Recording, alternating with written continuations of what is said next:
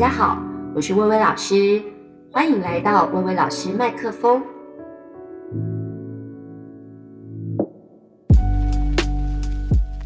各位听众朋友，大家好，今天呢是要来跟大家分享一首呢，我最近读到觉得很美的诗歌。呃，我平常自己很喜欢读现代诗，而且很奇妙的事情是，久久就会有一次。有一种感觉，觉得哇，我最近很需要一首诗，然后很需要呃读到诗来来给我的力量。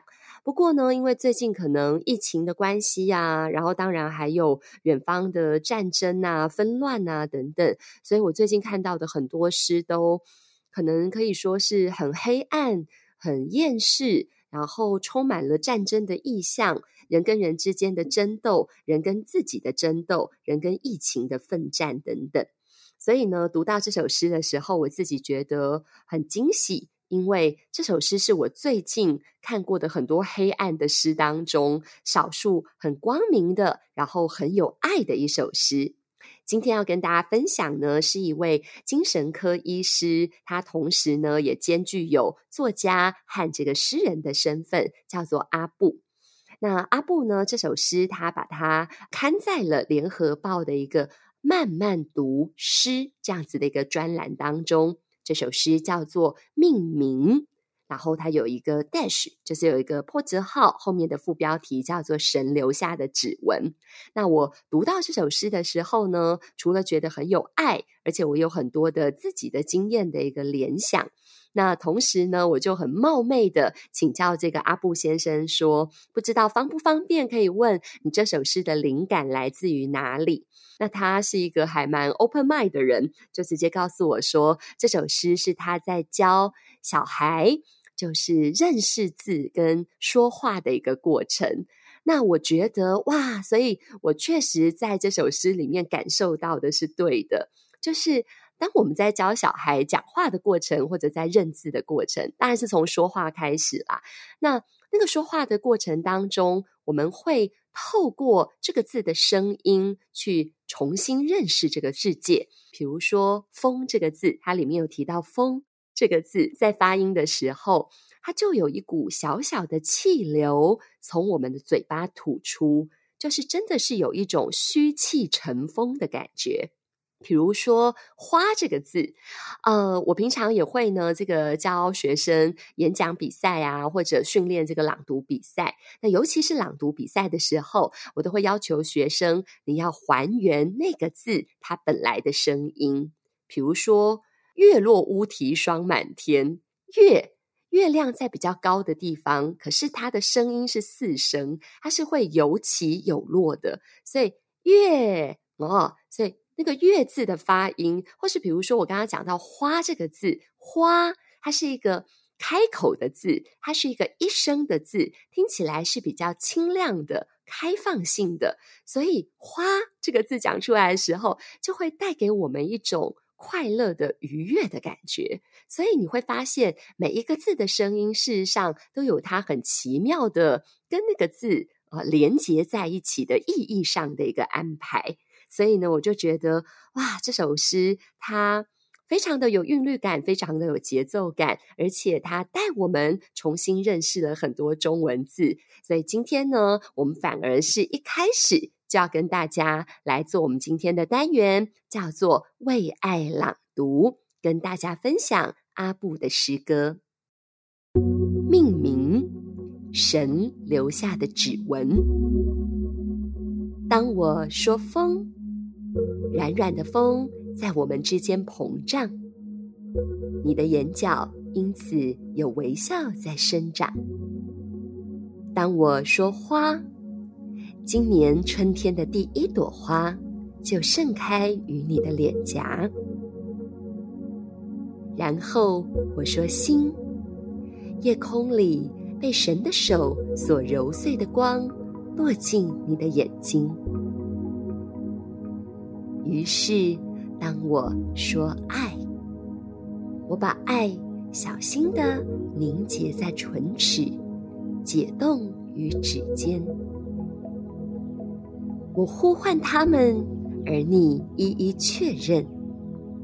把世界点亮在你的指尖。自黑暗中，万物的名字浮现。那些声音皆有神灵，饱满充沛，在转弯处歌唱。一条初夏的溪流，往上游去，往上游去，回到神的眼睛。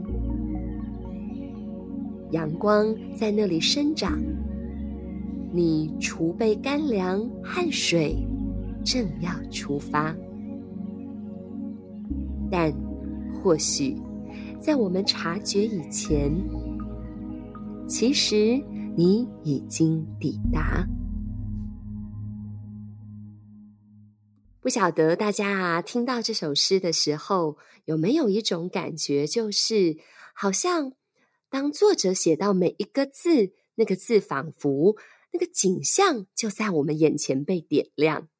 而且很可爱的事情是，真的就是一个教小孩在呃说话认字的一个过程当中，好像每一个孩子因为这个文字的意义。然后，这个世界与他有了一些很特殊的连结，而且对我来说呢，我也非常喜欢，就是整首诗的最后这一段，所谓回这个往上游去，往上游去，回到神的眼睛。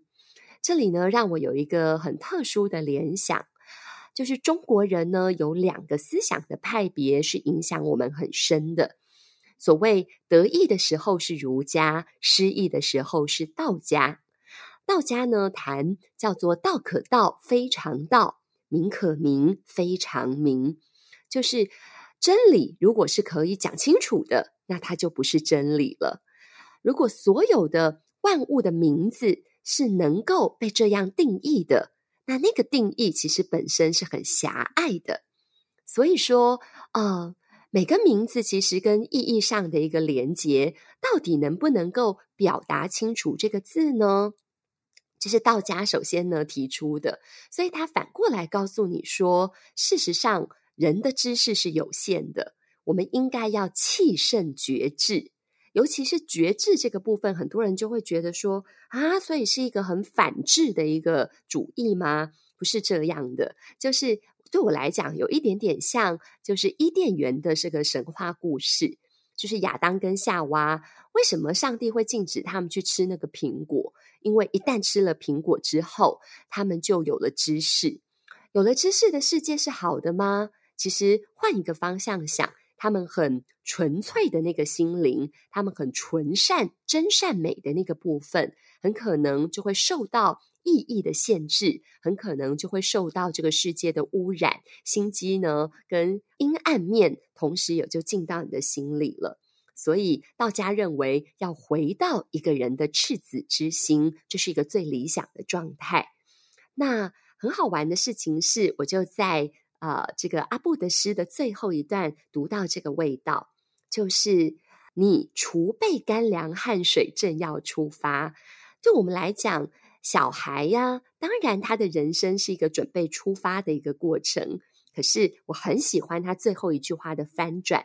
但或许在我们大人察觉之前，事实上每一个小孩早就已经在神的领域里了，因为他就是抱怀着那样纯善的、纯粹的赤子之心在。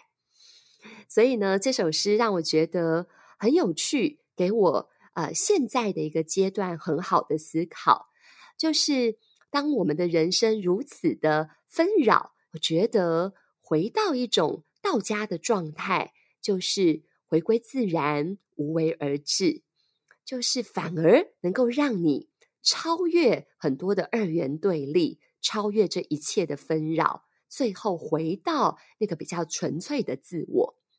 所以我也很常在上课的时候跟学生分享。人生齁，其实不应该是一直一直加上去，层层叠叠的加法的过程。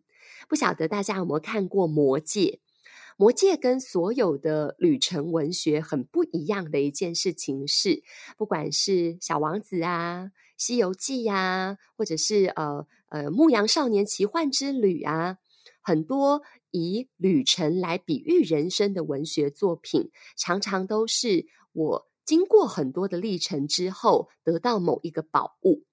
但是在魔戒当中，他们一开始就拿到那个宝物了。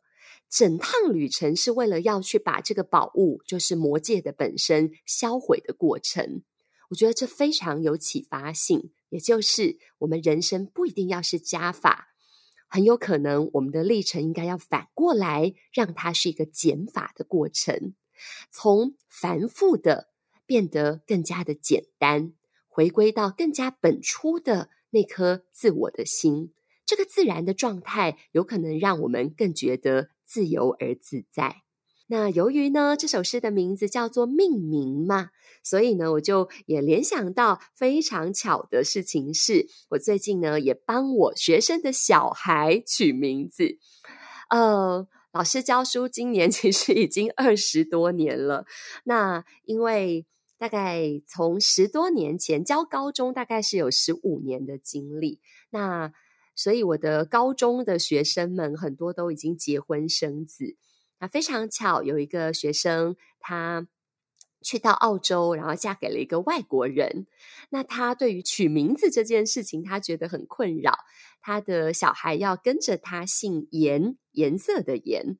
那但是呢，就觉得啊、好难哦。他自己觉得他中文程度不够好，他先生又帮不上忙，这样子。所以呢，很多人取名字的时候都会想到这个国文老师。所以我常常收到这个任务，但是我是。第一次收到要帮学生的小孩取名字，不知道为什么有一种阿嬷的 感觉。我就说：“那你们对小孩有没有什么期待呀？”那就说：“啊，我们希望他心地善良，然后希望他有同理心，然后知足感恩。”然后后面再挂号跟我说：“哦，希望他不会觉得我们要求太多。”哦，觉得很可爱。所以呢，我就去帮他们寻找了很多，就是我去翻了那个。就是中国最早的字典的一种，就是尔雅，还有说文解字，还有康熙大字典，全部都去找了一轮，然后找了就是有善良的意思的，比如说有仪，就是仪态万千的仪，一个人在一个嘉义的义，哎，大家不知道吧？它原本的本意上是有善良的意思，然后再来有淑，就淑女的淑字。还有嘉嘉义的嘉哦，哇，这个就是都有善良的意涵。好再来有同理心跟感恩的意思，大概可能有仁啊、哦，仁爱的仁跟爱，还有恕。中国人呢，这个孔子的一个思想当中，孔子的中心思想是个仁，但是呢，他呃讲忠恕之道，恕就是宽恕的恕，他有推己及人的意思。再来，感恩的意思本身，比如说恩啊、惠啊，都有这样的意涵在。那我就把每一个字都整理好，它的本意是什么，然后造词有哪些，然后还有我个人的呃观点。比如说，因为他先生是外国人，就要去照顾到这个字好不好发音哦。比如说像人，其实就有点难，因为是要卷舌的。好啦，那最后他们就特别喜欢“嘉”这个字，就是嘉义的“嘉”。它本意是美，然后延伸出来有善良的意思，然后也有赞美的意思。在中国呢，有吉祥啊、欢乐啊等等等。那我觉得比较难的是，呃，念起来可能还好，但写起来非常的不容易。好，那再有趣一点的事情是，这个字里面呢，上半部是吉祥的吉，下半部有加减的加。哇，这个意思都分开来讲都很棒，而且感觉很像小朋友学了这个字，同时也可以学到好几个字。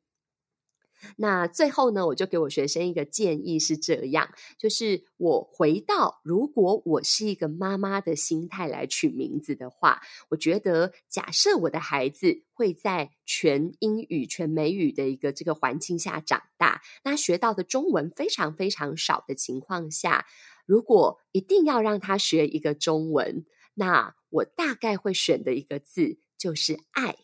我觉得“爱”是全世界最美的一个字眼。那当然，这个就是我的仅供个人意见，仅供参考。那好啦，结果呢，这个学生呢，就哇，就是他就跟我说，好难哦，怎么把它凑在一起啊？也很难选。然后他自己私心很喜欢熟女的熟，可是又觉得很像妈妈那个年代，因为妈妈的名字里面就有一个熟。那我就跟他说，那你就不能用熟，因为中国人在取名字的时候会所用所谓有避讳的现象，就是父亲母亲啊，或者是长辈啊，或者是比如说这个呃爷爷奶奶啊，名字有哪一个字呢？基本上小孩尽量都是不要使用到的。然后他也很喜欢啊，树啊，爱呀、啊，等等等，然后就一直决定不了，然后觉得笔画很多。那我就跟他说，那我就从他比较喜欢的人、树加爱排列组合，然后念出来哪一个比较好听。比如说，也可以单名，也可以叠字。比如说哦，严家、严家家、严家人、严家爱、严人家、严树人，哇，很多。然后最后他就决定了，好，老师，我知道了。我觉得我跟我先生呢，因为他刚好又是外国人，所以他觉得哪一个念起来他喜欢，这个就很好决定。然后最后他们就决定要叫严爱家，而且呢，就是这个名字取出来之后，他呃在台湾的家人也都非常的喜欢。那我就觉得哇，太开心了，就是能够。就是为一个孩子取名字，真不是一件容易的事，而且对我来讲，真的是一个很很感恩，觉得很荣幸有这样子的一个机会。而且呢，啊、呃，但是我有点担心啦，就是这个小孩长大之后，如果要学写自己的中文名字的时候，这三个字加在一起，颜色的颜，爱人的爱。嘉义的嘉，笔画加起来 超级多，希望他长大不要怨恨呢。帮他取名字的呃妈妈的老师这样子。那提到取名字这件事情呢，事实上我自己的名字也有呃非常有趣的一个由来，就是老师的名字叫李维维，正确发音是维维，那大家都叫我微微老师，那也没有关系，其实我觉得大家念得顺就好。可是。这是我的本名，这不是我的艺名诶，就是 补习班老师其实是会有艺名的，但是我原本也有一个艺名，可是后来我的老板觉得我的艺名比起就是我的本名，本名还比较响亮，就让我用本名来上台教书这样子。所以很多人都会反复问我说：“这是假名吗？呃，这花名吗？最好是啦。”其实是这样子，就是呃，大家都知道我小时候是我姑婆带大的，那我爸爸妈妈真的是蛮嗯，就是蛮就是过着自己快乐的生活，然后完全忘记要帮我取名字这件事情。那我。姑婆呢，后来就觉得小孩子都好几个月了，连个名字都没有，然后就问说：“因为我小时候头很大，所以在还没有名字之前，大家都叫我大头。而且我的舅舅们都很皮，都会就是对着我一直念什么‘大头大头’，什么‘下雨不愁，人家有伞，我有大头’，所以就大头大头这样叫。可是。”我姑婆就觉得怎么可以？小孩都好几个月，都连个名字还没有，就问我妈。然后我妈就说她也不知道怎么取，就让我姑婆取。那因为我小时候其实是一个很严肃的婴儿，哈哈哈，就是跟我现在这种笑点低呀、然后什么哭点低是完全不一样的。就是人家逗我，我也不会笑。然后早上醒来，每个婴儿都在哭，我也不会哭。人家故意捉弄我，我也不哭也不笑，就对了。所以我姑婆呢，很希望我多微微笑，所以帮我取了李薇薇。而本来的“薇”应该是微笑的“微”，可是非常意外的事情是，这个名字呢，他本来要去户政事务所办理登记的时候，户政事务所的阿姨呢，就非常的热心。就跟我姑婆说：“阿伯阿伯，你们这个小孩啊，那个名字叫维维吼，那个人家讲维小维小呢，那个维是小的意思。如果叫李维维，啊不就李小小吗？感觉这个小孩好像养不大呢。那我姑婆也很可爱，就问他说：啊怎么办？然后 那个小姐呢就。”就是可能常常在帮人家处理这个事情吧，旁边有这种字典，他说我帮你查查看，然后就查到说哦，加一个草字头好像还不错呢，看起来女孩子的名字用植物就是很温温柔这样子。他说啊，帮你加个草字头好不好？我姑婆就说哦，好啊，好啊。所以我的名字既不是我爸爸妈妈取的，其实也不算是我姑婆取的，是户政事务所的阿姨帮我取的。如果能够找到这位阿姨的话，我也应该要谢谢她，因为，呃。我因为这个名字有很多的得力，然后当然也有一些问题。就是呢，小学的时候学写字的时候很神奇，因为我的名字加起来笔画有四十一画这么多。那在写考卷的时候，别人二十题是非题一下子就写完了，我还一笔一画在写我的名字，真的是花很多时间，名字超难写。但是因为名字实在太好叫了。因为几乎在我的年代，真的我很少遇到有名字是叠字的人，所以大家都很容易记得我。那再加上呢，就是呃，就是这个名字不知道为什么，可能我的小时候刚好是琼瑶的戏很红的时代，然后女主角的名字什么寒烟呐，对不对？什么平啊，什么 什么，就是你知道就会有草字头，所以那个我的名字就会给人家一种很诗情画意的一个联想。就是都还不认识我，看到我的名字的时候，就会有一种觉得哇，这一定是个啊充满美好的想象的名字这样子。不过后来我念大学的时候，就是读到《诗经》里面有采薇篇，采薇采薇那个薇字，我后来才知道，天哪，竟然是野菜的名字。所以呢，我的名字。李维维真正的意涵事实上叫做李菜菜，谢谢大家，好不好？菜菜子就是我本人哦，台湾菜菜子哦。好啦，所以呢，跟大家分享一下呢，这个命名的有趣的一个事情。不过呢，因为哇，之前曾经有过一阵子这个鲑鱼之乱，就是呃，自己的名字，就是你喜不喜欢你的名字，爸爸妈妈为你取的名字，你。就算不喜欢，你应不应该去改动它？这个事情其实引发了还蛮广泛的一个讨论。那我自己呢，就是觉得这个名字事实上呢，真的是包含的是家人的一个期许，但是更大的一个意涵是家人的祝福。呃，在张晓风小姐，作家张晓风有一篇文章叫做《念你们的名字》。他有一次呢，在这个大学里面教医学院的学生，然后就拿到了一份医学院的学生的名单。那因为国文老师嘛，就对这样子的一份名单呢很有期待。那他特别提到了几句对于名字的想法，我觉得非常的有意思。他说：“名字是天下父母满怀热望的刻痕。”在万千中国文字中，他们所找到的是一两个最美丽、最醇厚的字眼。世间每一个名字都是一篇简短直朴的祈祷。我非常喜欢这个概念，就是啊、曾经啊有一次高三的模拟考，呃，台北市考了一个题目，叫做“你最喜欢的一个中文字”。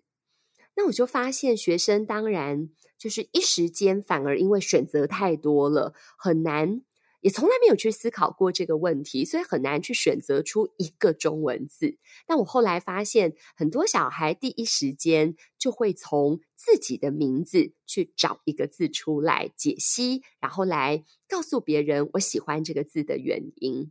那但是，不管你喜欢着你的名字还是不喜欢，事实上，当你回过头，呃，思考自己的名字的时候，啊、呃，或者去搜寻你的名字的字，它的根源的根源是什么，以及它的发音带给人的感觉跟气息是什么的时候，我觉得这个过程非常好玩。